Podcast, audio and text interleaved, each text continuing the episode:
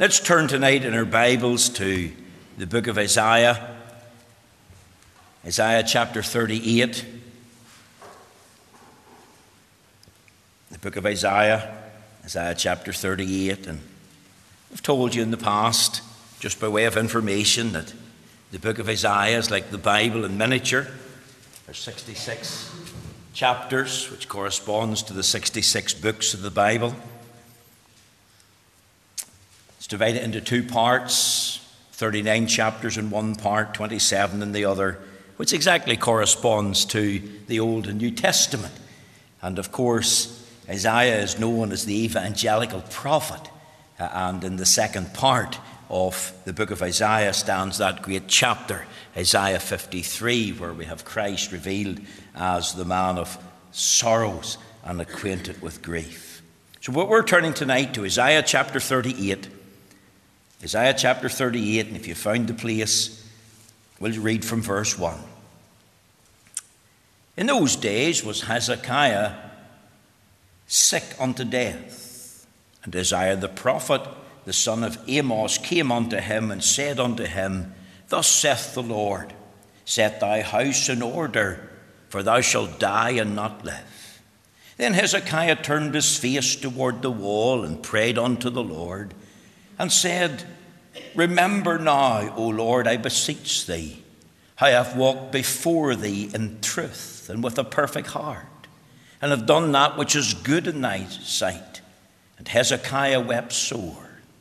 Then came the word of the Lord to Isaiah, saying, Go and say to Hezekiah, Thus saith the Lord, the God of David thy father, I have heard thy prayer, I have seen thy tears. Behold, I will add unto thy days fifteen years, and I will deliver thee and this city out of the hand of the king of Assyria, and I will defend this city. And this shall be a sign unto thee from the Lord, that the Lord will do this thing that he hath spoken. Behold, I will bring again the shadow of the degrees which is gone down in the sundial of Isaiah, ten degrees backwards. So the sun returned ten degrees, by which degrees it was gone down. The writing of Hezekiah, king of Judah, when he had been sick and was recovered of his sickness. I said, in the cutting off of my days, I shall go down to the gates of the grave. I am deprived of the residue of my years. I said, I shall not see the Lord, even the Lord in the land of the living. I shall behold man no more with the inhabitants of the world. Mine age is departed and removed from me, as a shepherd's tent. I have cut, I have cut off like a weaver's my life. He will cut me off with pining sickness. From day even to night wilt thou make an end of me. I reckon till morning, that as a lion, so will he break all my bones. From day even to night wilt thou make an end of me. Like a crane or a swallow, so did I chatter. I did mourn as a dove. Mine eyes fail with looking upward. O Lord, I am oppressed. Undertake for me. What shall I say? He hath both spoken unto me, and himself hath done it. I shall go softly all my years in the bitterness of my soul. O Lord, by these things men live, and in all these things is the life of my spirit. So wilt thou recover me and make me to live? Behold, for peace I had great bitterness, but thou hast in love to my soul delivered it from the pit of corruption, for thou hast cast all my sins behind thy back. For the grave cannot praise thee. Death cannot celebrate thee. They that go down into the pit cannot hope for thy truth. The living, the living, he shall praise thee, as I do this day. The Father to the children shall make known thy truth. The Lord was ready to save me. Therefore we will sing my songs to the stringed instruments all the days of our life in the house of the Lord. For Isaiah had said, Let them take a lump of figs and lay it for a plaister upon the boil, and he shall recover. Hezekiah also had said, What is the sign that I shall go up to the house of the Lord. Amen. May the Lord will stamp with his own approval and blessing this reading of the Holy Scriptures. Now, my text tonight is taken from Isaiah chapter thirty-eight and the verse seventeen. It reads as follows: Behold, for peace I had great bitterness, but thou hast in love to my soul delivered it from the pit of corruption, for thou hast cast all my sins behind thy back. My theme tonight is entitled, The Testimony of a Sickly King. King Hezekiah was one of the greatest kings in the history of Judah besides David and Solomon. He was born in the year seven forty B C and he died in six eighty-six B C. As I've said, he was a godly king. He was one who lived through some horrible times. He was a man of passion. He lived with a desire to please God and do what was right in his sight. He was a man of prayer. Isaiah thirty-eight is a model prayer. It records one of his great prayers. He was a man of power. It was under his leadership that the uh, nation of Judah experienced many great religious reforms. Whenever he assumed the throne at the age of twenty-five, he set about a real work of reformation in the land. He broke down the images raised up by his ungodly father. He removed the culture of idolatry out of the land. He refused to bow the knee to the king of Assyria. He refused to give in to the demands of the um, Philistines. And as a godly king, he, he sought, with God's help and grace, to establish the law of God as a rule for life in the territory of Judah. Listen to his own testimony. If you look with me, he says in Isaiah thirty-eight and the verse three, Remember now, O Lord, I beseech thee, how I have walked before thee in truth and with a perfect heart, and have done that which is good in thy sight. The same things recorded in um, Second Kings um, chapter twenty and verse three. I beseech thee, O Lord, remember now how I have walked before thee in truth and with a perfect heart, and have done that which is good in thy sight. And Hezekiah wept sore. See, Hezekiah was a man of the old school. He was willing, of course, to use his position as a king to be a positive influence for God and for good in the land. And I'll tell you, it wasn't easy. It was difficult. Remember, this is a day of general apostasy in the land of Judah. People in their thousands had turned away from the Lord. And yet this godly King Hezekiah, at the age of twenty-five, he persevered and he sought to do what he could to recover the nation spiritually for God. Now, even though he was a man of great passion and a man of prayer and a man of power who had in his mind to instrument great reforms in the land of Judah, Hezekiah was also a man who experienced many problems. He, he coped with national problems. He also experienced personal problems in his life. In other words, he didn't live a carefree life. Shortly after his coronation and desire to follow the Lord with all his heart, he was brought face to face with a conflict uh, with the surrounding nations. He faced a siege for two to three years led by the king of Assyria. He tried to starve the people of Judah into surrender. And of course, Hezekiah prayed to God. And God answered prayer. God sent an angel one night who killed one hundred eighty-five thousand Assyrian soldiers before breaking the, the, the siege and um, the, the saving of the city and the people. In fact, for the first fourteen years of his reign, he faced hardship and trouble. He had many particular trials. The future was unsure. At times, he didn't know what to do, and all he could do was cry to God. And yet he had learned that vital lesson to spread the matter before the Lord in prayer. Now, during his fourteen-year reign as king, he not only faced national crisis, but he faced a deeply bitter personal crisis. Whenever he was thirty-nine, he became terminally ill. So ill that he was staring death in the face. He was told by the prophet Isaiah, who was sent by God, that he was going to die. Look at chapter thirty-eight, verse one. And it came to pass when King Hezekiah heard it. Sorry, the wrong reference. In those days was Hezekiah sick unto death. And Isaiah the prophet, the son of Amoz, came unto him and saith unto him, Thus saith the Lord, set thine house in order, for thou shalt die and not live. This was a somber, sober message. Thou shalt die and not live. And once again, Hezekiah prayed unto the Lord about this particular personal problem. And the Lord answered prayer. The Lord miraculously and wonderfully extended his life by fifteen years and even gave him a sign by turning the sundial back by a, a, a number of degrees. And after his recovery, the Lord had answered prayer. Hezekiah records his testimony in song. And here it is in the page of Holy Scripture in Isaiah thirty-eight, recorded by this evangelical prophet.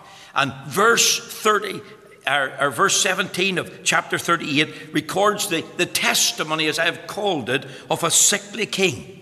This man who experienced the greatness, the goodness, and the grace of the power of God in his life. It's a truly remarkable testimony. Now, let's look at a couple of things from the text of Scripture. Behold, for peace I had great bitterness, but thou hast in love to my soul delivered it from the pit of corruption, for thou hast cast all my sins behind thy back. I want you to notice the crisis that Hezekiah faced. He says, Behold, for peace I had great bitterness.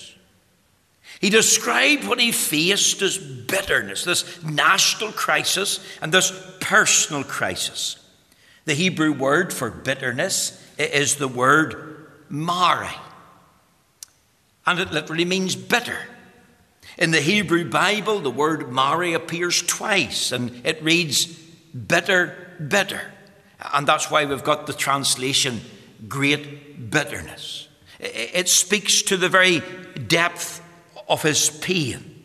The word refers to the emotional response to a destructive, heart crashing situation. A feeling of hopelessness engulfs his heart and mind. And as I think about the crisis that he faced, I want you to learn this, that sickness and suffering can come to the best of God's people. What do you do when things go wrong? In the nation, in the church, in your home life, in your own personal life. Hezekiah was a good and godly king. He was a man using his influence as king for God. He was a man with the spirit of the reformers. And yet he fell ill. And it wasn't just a, a, an illness like a cold or a flu. He, he, he was terminally ill. Sickness and illness came to this good man. And it was all to do with the mysterious providence of God in his life. And nobody could, but God could explain why. Because God works in mysterious ways, his wonders to perform. And as someone has said to me years ago, God is too good to do anything bad. And God is too wise to make a mistake. The Bible says, as for God, his way is perfect. We've got to bow the knee to God, to his sovereign, eternal purposes. And even when God's people are doing a great work for God, despite all the crisis that they face, God at times can step into their life and bring sickness and suffering. You think of pastors tonight all over the world that are in prison for their love of Christ and for the cause of the gospel, in prison because they're gospel preachers. You think of people over the world that are being persecuted because of the, the association with Christ and the Lord's name tonight. And we could, we could multiply that. Also learn that death is a reality for all. He was on the throne at the age of twenty-five. He died at the age of fifty-four. He fell ill when he was thirty-nine. You see, the young and old will die. It was only by the grace of God that God added fifteen years to his life. Now imagine tonight, at the age of thirty-nine, before he's seen his fortieth birthday, which is a milestone for many, he is told You're not going to live, you're going to die. And it's got a word from the Lord. It's the Lord's prophet that tells them that. Can you imagine if that was one of you? You. Remember, death is no respecter of persons. Death comes to the young and the old, as I've said, in their twenties, thirties, forties, fifties. And yet many people tonight in that age category do not think of death. We never live in light of the thought, well, well I could be dead before my next birthday. Doesn't the Bible say, boast not thyself of tomorrow? For no man knoweth what a day may bring forth. Do you know what tomorrow's going to bring? Do you know what the rest of the year's going to unfold? Doesn't the Lord Jesus say, sufficient unto the day is the evil thereof? Imagine God sending a messenger to you. And the message is this: you're not going to live, you're going to die. And you've got to set your house in order. What does that mean?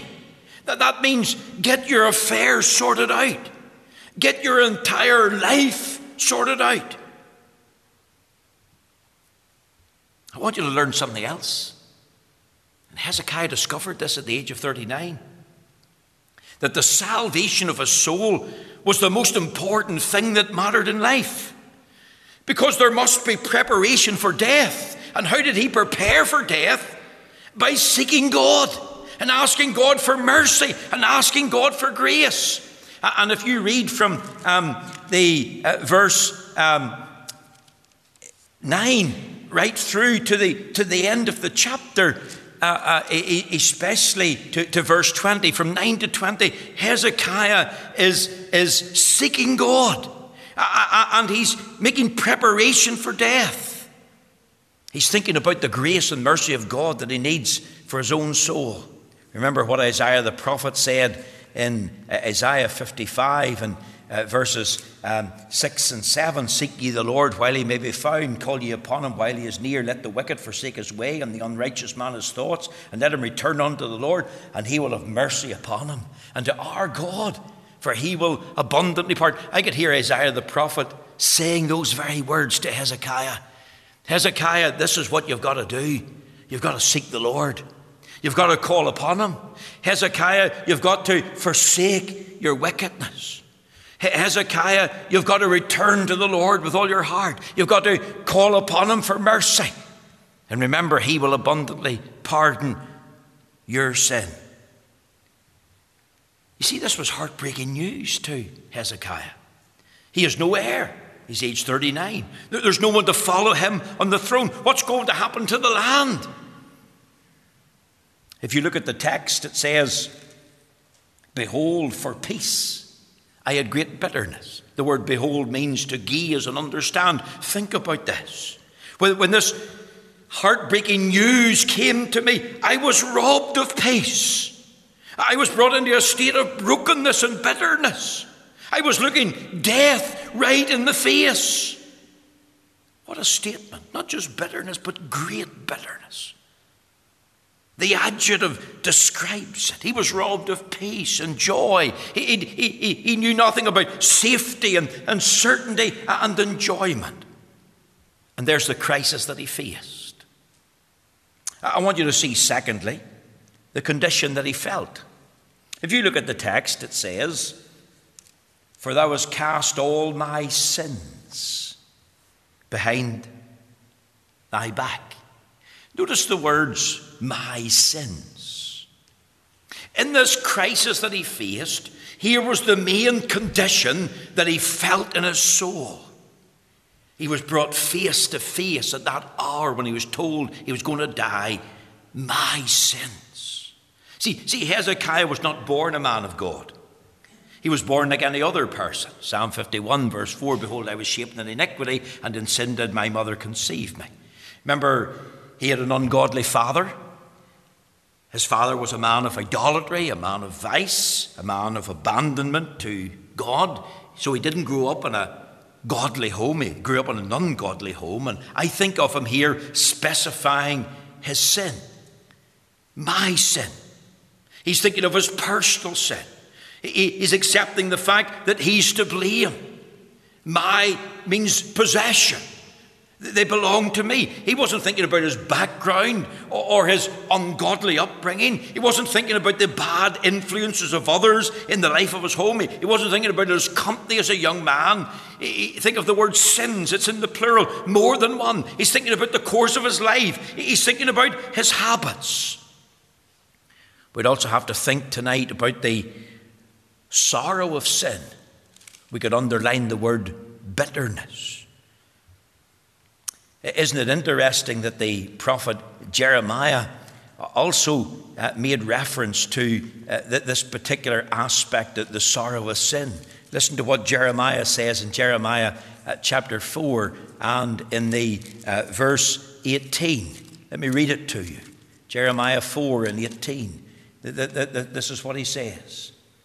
Thy way and thy doings have procured thee these things unto thee. This is thy wickedness, because it is bitter, because it reacheth unto thine heart. You see, there is such a thing tonight as the sorrow of sin. The Bible says the way of the transgressor is hard, and the transgressor learns that, that sin is a bitter thing.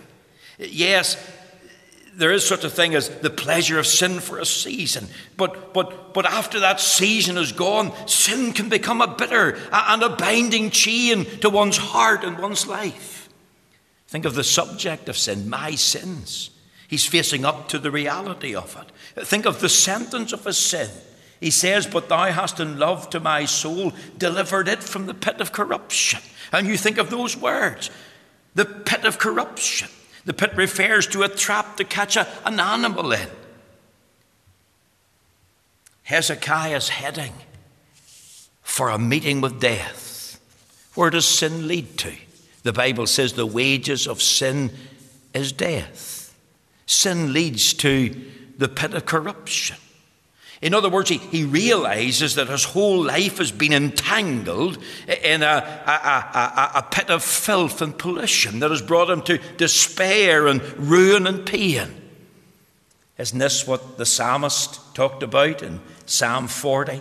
He said, he brought me up also out of an horrible pit, out of the miry clay, and set my feet upon a rock, and established my goings. Think of those words, a horrible pit.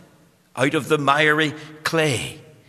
And um, the, the psalmist realized that he too was living a life of corruption, a life where he's entangled in the filth and pollution of his own sinful lifestyle. Now that spiritually speaking, he was undone. What was true of David, true of Hezekiah, is true of each of us. Have we specified our sin? Can we talk about my sin? Can we think about the shame of sin? And the sorrow that it brings to our lives before God and the lives of we talk about the subject at all. Can, can we think about the sentence, not only what sin is, but where it leads to, what it does? I know this isn't pleasant, but it's true. We've got to recognize and face up to our spiritual uncleanness, our spiritual unworthiness before the Lord. The Bible says, for all have sinned and come short of the glory of God. The Bible talks about being sold under sin. The, the Bible talks about, um, ye hath he quickened who were dead in trespasses and sins. If God views us as sinners, then we must specify. We must think of the shame and sorrow and face up to the subject and the sentence of sin. Because if God views us as sinners, then we must take that place. That's where many have gone wrong. Many young people think today sin's not an issue. They brush it off. It doesn't concern or trouble them. And that's because they haven't realized or sensed in a conscious way their true spiritual state. They're, they're, they're not aware of it. And they may argue, but I'm not a drunkard. I'm not a harlot. I'm not a thief. I'm not an adulterer. I'm not a murderer. But that doesn't mean to say that you're not born a sinner by nature and practice. What about your secret sins? Your public sins? Your open sins? The sins of presumption, the sins of omission, the sins of commission, even the sin of unbelief, the sin of not loving God with all your heart and soul and mind and strength. So many. That's the condition that he felt. My sins. Very quickly, I want you to think thirdly of the conversion that Hezekiah found. I want you to think of this. Here he is. in a polluted pit of corruption.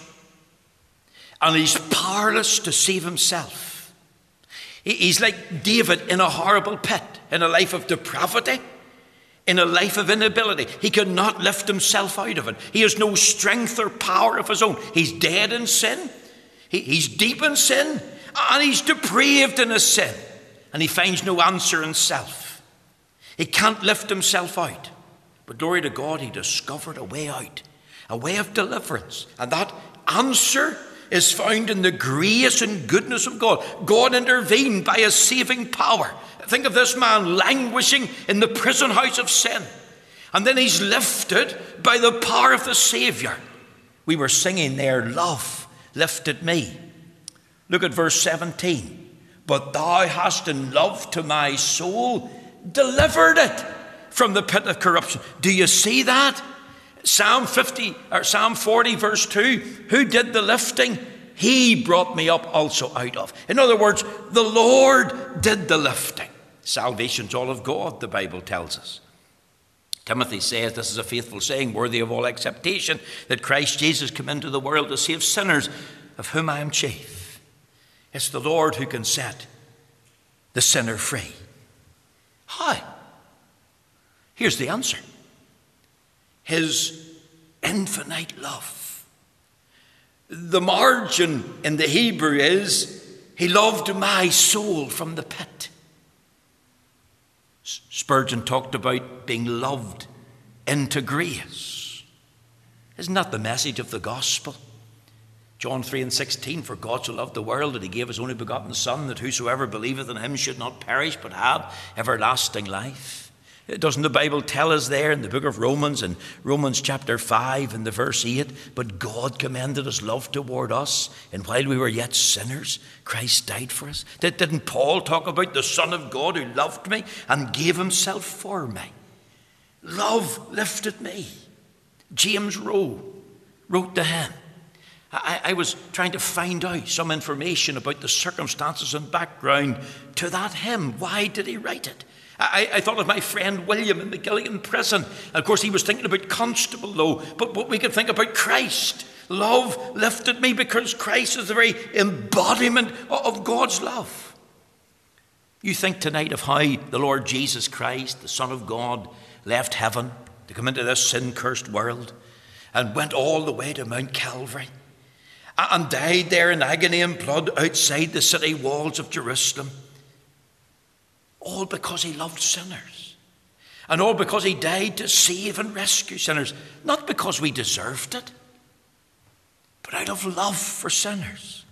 And I can understand tonight that we ought to love God with all our heart and soul and mind and strength. And we ought to love Christ. We love the Saviour. We can say that. "Lovest thou me more than these?" Like Peter. "Yea, Lord, thou knowest that I love thee." But what I don't understand tonight is his love for me as a sinner. He alone is mighty to save. And he can come and say, "I love you because I love you. But thou hast in love to my soul delivered it from the pit of corruption." That's the conversion that he found. And notice, as we finish, the cleansing that he foretold. Because remember, he's, he's singing now, he's praising God. This is after his recovery from this terminal illness. God has extended his life by fifteen years. And he has a testimony now. And what's his testimony all about? "For thou hast cast all my sins behind thy back." In other words, the sin problem has been dealt with. Cast out of sight. Cast behind God's back. See, God, of course, just doesn't wink at sin uh, um, uh, and pretend it's not really there. He deals with it. And how does he deal with it? He puts sin away. What a statement.